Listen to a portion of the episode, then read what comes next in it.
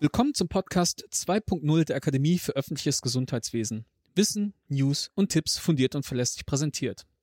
Heute wie immer mit unserem gewohnten Trio, Philipp Schunke an der Technik, Detlef Swarzinski, unser Krisenmanager und ich, Emanuel Wiggerich, ärztlicher Referent für Gen- und Infektionsschutz an der Akademie. Wir unterhalten uns heute mit Herrn Professor Matthias Schneider. Er ist Professor für medizinische Physik und arbeitet im Bereich medizinische und biologische Physik in der Fakultät für Physik an der Technischen Universität Dortmund. Mit ihm möchten wir heute besprechen, was das Konzept hinter den grünen Zonen ist und wie sich dadurch Präsenzunterricht in Zeiten einer Pandemie realisieren lässt. Herzlich willkommen, Herr Schneider. Herzlich willkommen, Herr Wiegerich. Dankeschön. Was hat es denn nun mit diesen grünen Zonen auf sich? Könnten Sie uns vielleicht einmal das Konzept dahinter erläutern? Ja, gerne. Also wir haben in der, im Rahmen von ähm, einer interdisziplinären Gruppe, die sogenannte No-Covid-Gruppe, haben wir versucht, uns ein Konzept auszudenken, wie kommen wir jetzt aus, diesem, aus dieser Pandemie wieder raus. Wir haben doch relativ schnell festgestellt, auch wenn man sich die Welt so anguckt, wo, wo läuft es gut, wo läuft es nicht so gut, dass das, dieses Konzept mit dem Virus leben oder mit dem Virus koexistieren nicht so wirklich geklappt hat. Ja, also man, man, man muss vielleicht damit leben, in dem Sinne, dass er immer wieder mal auftaucht und dann muss man aber schnell schauen, auch ihm wieder loszuwerden, also ihm, den, den Virus in dem Fall. Wie macht man das? Und da muss man im Prinzip lokal und gezielt handeln. Das macht einfach mehr Sinn, als immer mit der breiten Keule auf ein ganzes Land loszugehen. Und das hat äh, gleich zwei Vorteile, wenn man lokal und gezielt handelt. Das heißt zum einen nämlich, dass man dort, wo ein Ausbruch ist, schnell, sofort und gezielt quasi konsequent reagiert. Dann kann man relativ lokal das Ganze halten. Und das Zweite ist, dass wenn man mal ein Virus los hat, wie wir es letzten Sommer hatten, wie es wir schon öfter mal hatten, wo man ganze Teile, ganze, ganze Landkreise oder Bundesländer fast relativ virusfrei war, dass man dann aufpasst, dass das auch virusfrei bleibt, dass man nicht immer wieder Lockdowns braucht. Und das, was ich da sage, das ist im Prinzip schon das Konzept der grünen Zone. Man definiert dann quasi eine, eine Zone, die virusfrei ist und schützt die dann, dass das so bleibt, dass die offen bleiben kann, dass die virusfrei bleibt und schaut dann, dass die Nachbarzone, die vielleicht noch nicht virusfrei ist, auch bald so eine wird und dann können die sich zusammenschließen und so ein ganzes, so ein ganzes Feld von grünen Zonen wächst. Also dort, wo noch, wo noch Virus ist, schnell und konsequent lokal reagieren und dort, wo er nicht mehr ist, schauen, dass man dafür sorgt, dass es auch so bleibt. Und das ist eigentlich schon das grüne Zonenkonzept. Mhm. Also wenn ich Sie richtig verstanden habe, eigentlich so eine Art Eindämmungsstrategie gezielt genau. lokal. Genau, lokales ist der Schlüssel, ne? dass man, dass man eben dort, wo alles in, im, im Griff ist, eben auch äh, nicht mehr. Ja, Sie wissen ja, der Lockdown war ja teilweise bundesweit und der ging dann auch über Gebiete, wo die Inzidenz 10 war war aber auch natürlich bei, bei, bei in Gebieten, wo die Inzidenz bei 200 lag. Und die wurden völlig identisch behandelt. Und die grüne Zonenstrategie sagt, dass es nicht, dass das nicht sinnvoll ist und sagt, wie man das besser macht. Mhm. Ich würde gerne nochmal zurückkommen zum Gesamtkonzept. Die grünen Zonen ist ja, ist ja jetzt ein Teil des Gesamtkonzeptes. Können Sie vielleicht nochmal kurz erläutern, was sich noch drumherum ranken muss, damit die grünen Zonen wirklich ihre Wirkung entfalten? Richtig. Ja, genau. Wie macht man das? Ist jetzt, könnte man sich jetzt ja fragen. Also wie hält man so eine, so eine grüne Zone grün? Und ja, da genau. gibt es eben, das ist eine wichtig, also das ein, der zentrale Pfeiler ist, dass, ein, dass man vernünftige Test, Tracing und Isolations, also ein TTI, TTI-Struktur hat. Also dass, dass die Rückverfolgung, dass die Teststrategie und dass die Isolierung, dass die gut funktioniert. Ja, das ist einfach essentiell, damit ich sozusagen nicht blind, mich nicht im Blindflug befinde, sondern immer weiß, wie der Virus sich bewegt, wo er sich bewegt, damit ich auch weiß, wo muss ich denn jetzt eigentlich lokal handeln. Na, weil dieses Handeln, von dem ich gerade gesprochen habe, haben, das muss ja irgendeinen Indikator haben. Also wo muss ich nun handeln und wo muss ich nicht handeln? Und dazu muss ich natürlich Bescheid wissen, wo ist viel Virus und wo ist wenig Virus und dazu gehört Testen. Wenn man getestet hat, muss man dann schnell rückverfolgen. Das war vor allem auch retrograd. Das liegt an der Physik dieser Ausbreitung, weil wie wir ja mitbekommen haben, ist ein kleiner Teil, also 10 Prozent etwa der Infektionen machen die Neuinfektionen aus. Das sind also sogenannte Power Laws, die das Ganze treiben. Und deswegen muss man immer versuchen, diesen einen, der möglichst der relativ viele, also der Superspreader, der sehr viele Infektionen erzeugt, den muss man möglichst schnell finden. Und deswegen ist quasi, wenn man mit Testen jemanden Infizierten findet, muss man das quasi in gewisser Weise für die Tracer muss das quasi ein Erfolgserlebnis sein, weil jetzt haben sie sozusagen einen Angriffspunkt und müssen jetzt sofort die Rückverfolgung starten, um die Quelle zu finden und dann natürlich natürlich entsprechend isolieren. Und das muss gut funktionieren, diese, diese drei Werkzeuge. Und die werden natürlich dann noch kombiniert mit den gängigen Hygienemaßnahmen, mit denen sich das Individuum dann auch schützt und das Individuum den Gegenüber schützt. Also die AHA-Regeln und also die Maske vor allem eigentlich. Die Maske ist vor allem eigentlich die, die stärkste Waffe in dem Ganzen. Mhm. Jetzt haben Sie es ja wunderbar theoretisch beschrieben. Nun weiß ich aber auch, dass Sie das an der TU Dortmund wirklich praktisch umgesetzt haben. Können Sie uns Hörerinnen vielleicht mal beschreiben, wie diese konkrete Umsetzung dieser Konzepte, die Sie eben beschrieben haben, an der TU Dortmund aussieht? Ja, das ist ja eigentlich äh, ganz witzig, wenn, wenn wir Menschen sprechen, wird man oft gefragt, ist doch eigentlich gar nicht so schwer, was du da erzählst. Warum macht man das nicht? Technologisch ist das ja jetzt keine Raketenwissenschaften, was ich Ihnen da erklärt habe. Und ich glaube, der Schlüssel war, was in Dortmund passiert war, dass, dass der Rektor oder der Präsident der TU einfach erstmal gesagt hat, äh, ja, er hat jetzt den Mut, den Weg zu gehen. Ja, also wir versuchen jetzt hier so eine Art grünen Campus zu erzeugen oder zu ähm, erhalten und formulieren da dieses Ziel auch klar den Studenten gegenüber, den Mitarbeiter gegenüber und natürlich auch den Weg dazu. Das ist erstmal, man, man sagt, was Sache ist. Also man lässt die Leute nicht ungewiss, dann machen die auch eher mit, war zumindest unsere Erfahrung. Man muss natürlich jetzt muss von den muss die Uni natürlich ihre Hausaufgaben machen. Man kann natürlich jetzt nicht nur mhm. fordern, Leute, ihr müsst aufpassen und Masken tragen und dürft nicht in den Campus kommen. Und das ist da ist der zentrale Pfeiler eben die Teststrategie, wie ich sie gerade schon erwähnt habe. Und da haben wir an der Uni haben wir jetzt da drei große Testzelte aufgebaut, in denen wir viermal die Woche PCR-Tests anbieten für alle. Und für alle heißt also nicht nur die Mitarbeiter und die Studenten, wir haben da auch die Fremdfirmen integriert, da ist, die, da ist das Studentenwerk dabei, da muss auch natürlich selbstverständlich das Rektorat durchmarschieren und jeder muss da, je nachdem wie oft er am Campus ist, haben wir das festgelegt, wie oft man dann getestet werden muss. Also wenn man jetzt zum Beispiel ein Student in ein Praktikum geht, dann muss der sich zweimal die Woche diesen PCR-Test, das sind gepoolte Tests, damit werden die dann auch bezahlbar. Wir poolen im Moment Zehner, man kann wahrscheinlich auch noch höher poolen. Also poolen heißt, dass man zehn Leute in ein Töpfchen schmeißt und da die ja meistens negativ sind bei Inzidenzen von 100 oder so, ist das kein Problem. Das heißt, man muss nicht oft so einen Pool auflösen. Auflösen heißt dann, wenn jetzt ein Zehner-Test positiv war, dann weiß man ja noch nicht, wer von den zehn positiv war. Das heißt, man muss dann die zehn nochmal einzeln untersuchen. Und das klingt erstmal nach einem Riesenaufwand, ist es aber nicht, weil das kann man sich überlegen. Bei einer Inzidenz von 100 ist einer von 1000 etwa positiv und da müssen Sie quasi nur alle Nase lang mal so einen Pool auflösen. Das, also das lohnt sich dann voll, so zu poolen. Und damit poolen wir jetzt, da testen wir jetzt mehrere tausend Leute jede Woche in Dortmund. Und zweiter Pfeiler dieser Teststrategie ist, dass die Leute nach Hause noch einen Schnelltest mitbekommen. Also die machen ihren PCR-Test im Testzelt am Campus und dann kriegen sie sozusagen ein Päckchen mit nach Hause. Und in dem Päckchen sind zwei Dinge. Das eine ist ein Schnelltest und das andere ist ein PCR-Röhrchen.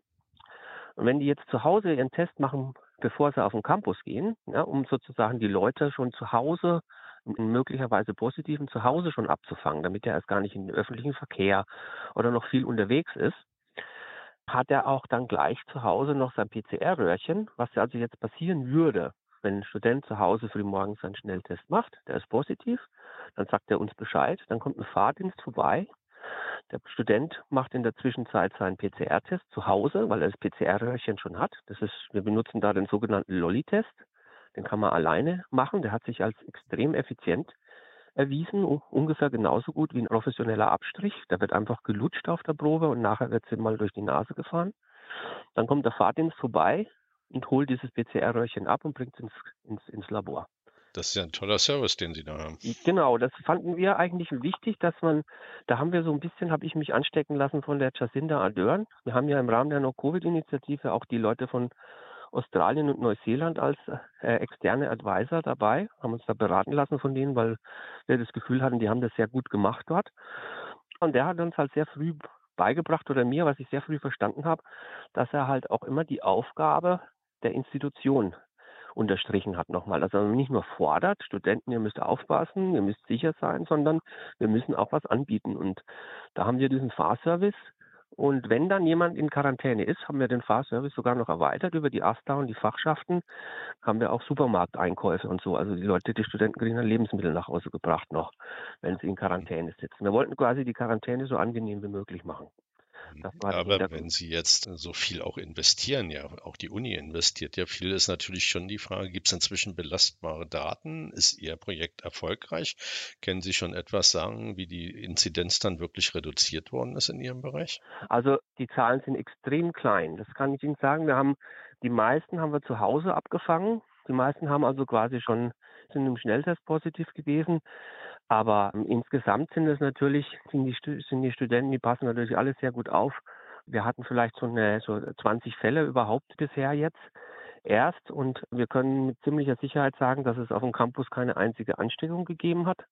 Das kann man, kann man sagen und man kann auch psychologisch noch was sagen, dass die Leute, die Studenten auch berichten, vor allem jetzt zum Beispiel die Sportler auch so, dass sie sich durch die Teststrategien auch einfach wohler fühlen.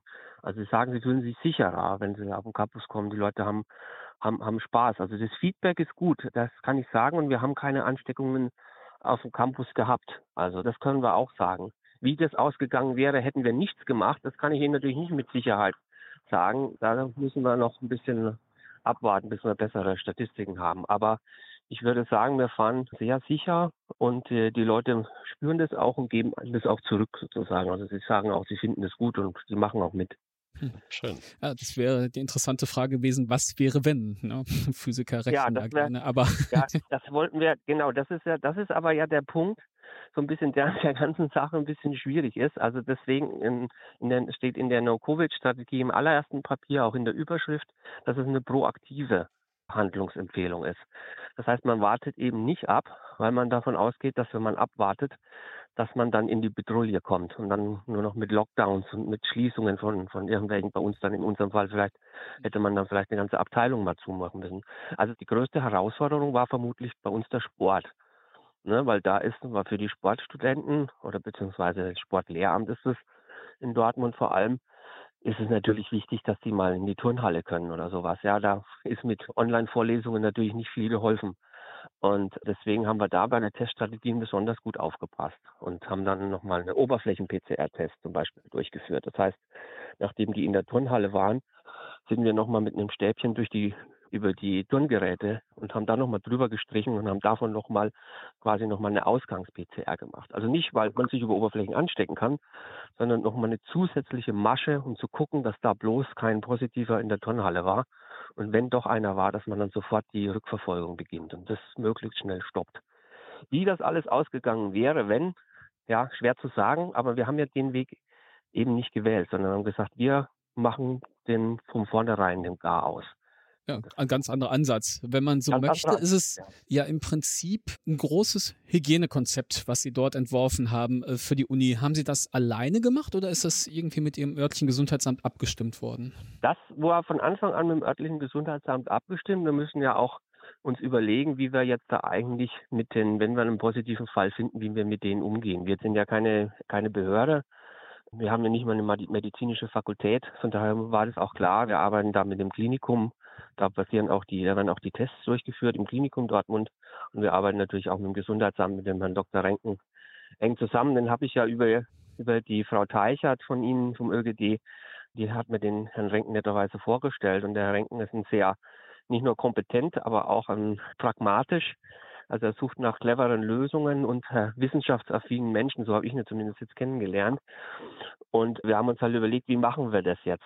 So dass wir auf der einen Seite als Uni hier so ein Testkonzept umsetzen können, zum anderen dem Gesundheitsamt nicht nur nicht zur Last fallen, sondern möglicherweise sogar eine Win-Win-Situation haben. Und da haben wir das, ich nenne das immer ganz gerne, die Hilfs-Sheriff-Funktion angenommen. Also der Herr Renken wäre in dem Fall der Sheriff und wir haben unsere Hilfs-Sheriffs. Das heißt, wir haben zwei Leute bei uns an der Uni, die, die sich um die Rückverfolgung kümmern und die eng dem Gesundheitsamt zusammenarbeiten. Das heißt, wenn wir einen positiven Fall finden, dann fäng, fangen wir unmittelbar, also innerhalb von so innerhalb von Minuten quasi sofort an mit der Rückverfolgung und informieren aber dann sofort auch immer das Gesundheitsamt. Aber eine erste sozusagen, eine erste Empfehlung geben wir den eventuell positiv getesteten schon mal von der, kriegt er sofort schon mal von der Uni. Also Also du bist positiv, dann sag mal, überleg mal, mit wem hattest du alles Kontakt, sag denen Bescheid, die sollen sich sofort testen lassen und sammeln die, die Daten und geben die dann im Gesundheitsamt weiter.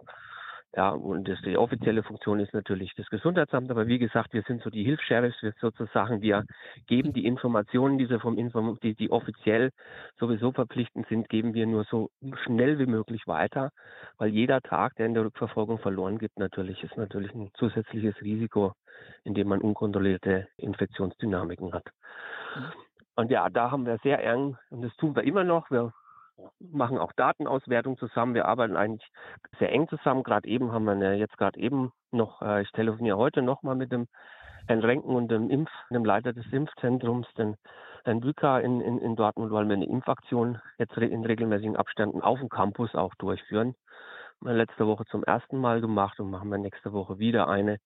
Also auch da arbeiten wir eng im Gesundheitsamt zusammen. Wenn es Impfstoff gibt und der Herr Renken was weiß, dann telefonieren wir und dann versuchen wir auf möglichst unbürokratischen Weg. Nächste Woche wird so sein, das heißt dann Bier, Band und Impfen. Ja, also das dürfen dann die Musikstudenten dürfen wieder mal ein bisschen Musik machen. Die Asta hat gesagt, sie baut ein paar Stände auf, so ähnlich wie beim Sommerfest. Und das Impfzentrum impft. Und dann dürfen die Studenten sich an dem Tag, an dem viele Klausuren sind, haben wir uns da jetzt rausgesucht, wo möglichst viele am Campus sind, haben, bauen wir da mehrere Stunden dann am Tag ein Impfzelt auf. Und auch das ist mit, mit dem Gesundheitsamt, mit dem Klinikum und mit natürlich in dem Fall auch mit dem Impfzentrum abgestimmt. Das funktioniert hervorragend.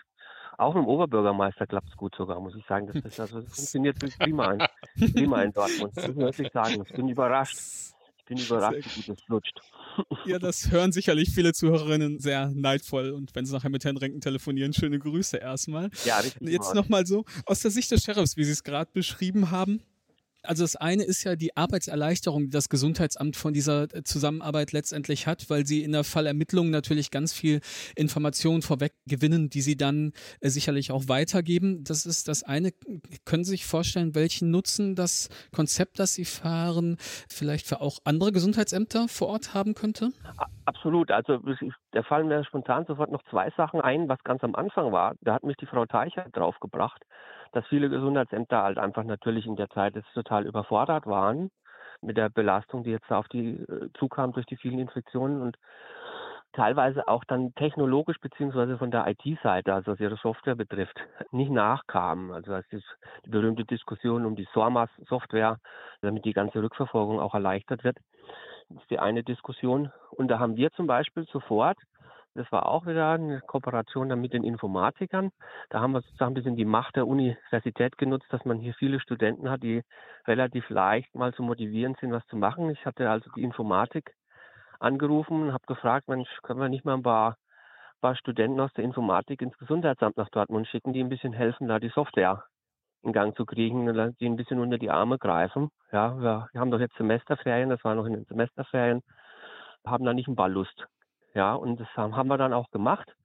Die werden sogar von Ihnen übers ÖGD bezahlt und versuchen da jetzt im Gesundheitsamt einfach den, den Mitarbeitern dort, die dort ein bisschen zu unterstützen. Also nicht nur bei der aktiven Rückverfolgung, sondern auch bei der Implementierung von der, der Software. Und ähm, das funktioniert. Die haben dann einen Kurs gemacht, auch für diese Sorma-Software und, und helfen da jetzt aus. Also das war auf jeden Fall noch was. Und das Zweite, was mir noch einfällt, ist natürlich, dass wir im Prinzip an der Uni eine Surveillance durchführen. Also normalerweise wird ja getestet nur auf Zuruf. Also ich habe irgendeinen Verdachtsfall und dann wird der Test durchgeführt. Ist ja vielleicht bei ganz niedrigen Zahlen auch erstmal sinnvoll. Aber eigentlich will ich ja ein bisschen wissen, was eigentlich gerade los ist. Was macht der stille Pool? Was macht der Virus so im Hintergrund? Wo ist er gerade? Wie verbreitet er sich? Und dazu muss, muss ich ja eine Art Surveillance durchführen, also so ein bisschen mal ein bisschen testen, um zu gucken. Also die Augen aufmachen quasi und gucken, gucken, wo der Virus ist.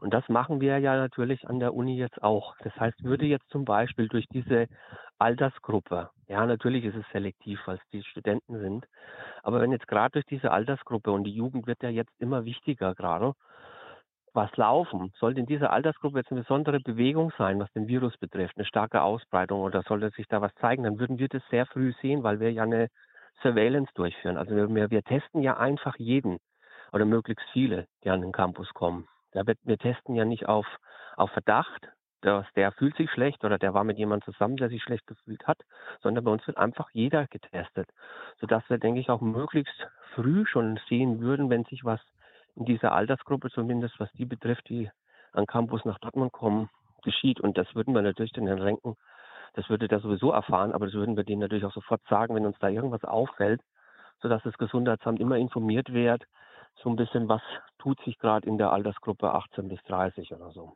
Das sind noch die zwei Sachen, wo ich, wo ich mir vorstellen kann, was so ein bisschen hilft noch. Absolut hervorragende Zusammenarbeit, wie es scheint glaube, wir haben alle sehr viel gelernt über dieses Konzept und ja, hoffentlich brauchen wir es nicht, aber es ist, glaube ich, wichtig zu kennen und auch anwenden zu können, falls sich die Lage dann doch nochmal ändern sollte. An dieser Stelle, Herr Schneider, ähm, vielen Dank, dass Sie das einmal so ausführlich dargestellt haben und hoffentlich viele neugierig gemacht haben, wie so eine Zusammenarbeit auch praktisch sehr gut gelingen kann zwischen Gesundheitsamt und Wissenschaft. Recht herzlichen Dank erstmal dafür. Ihnen auch. Ja, interessantes Projekt. Dankeschön. Ja, herzlichen Dank und machen Sie es gut, Herr Schneider. Bis bald. Tschüss. Tschüss. Tschüss.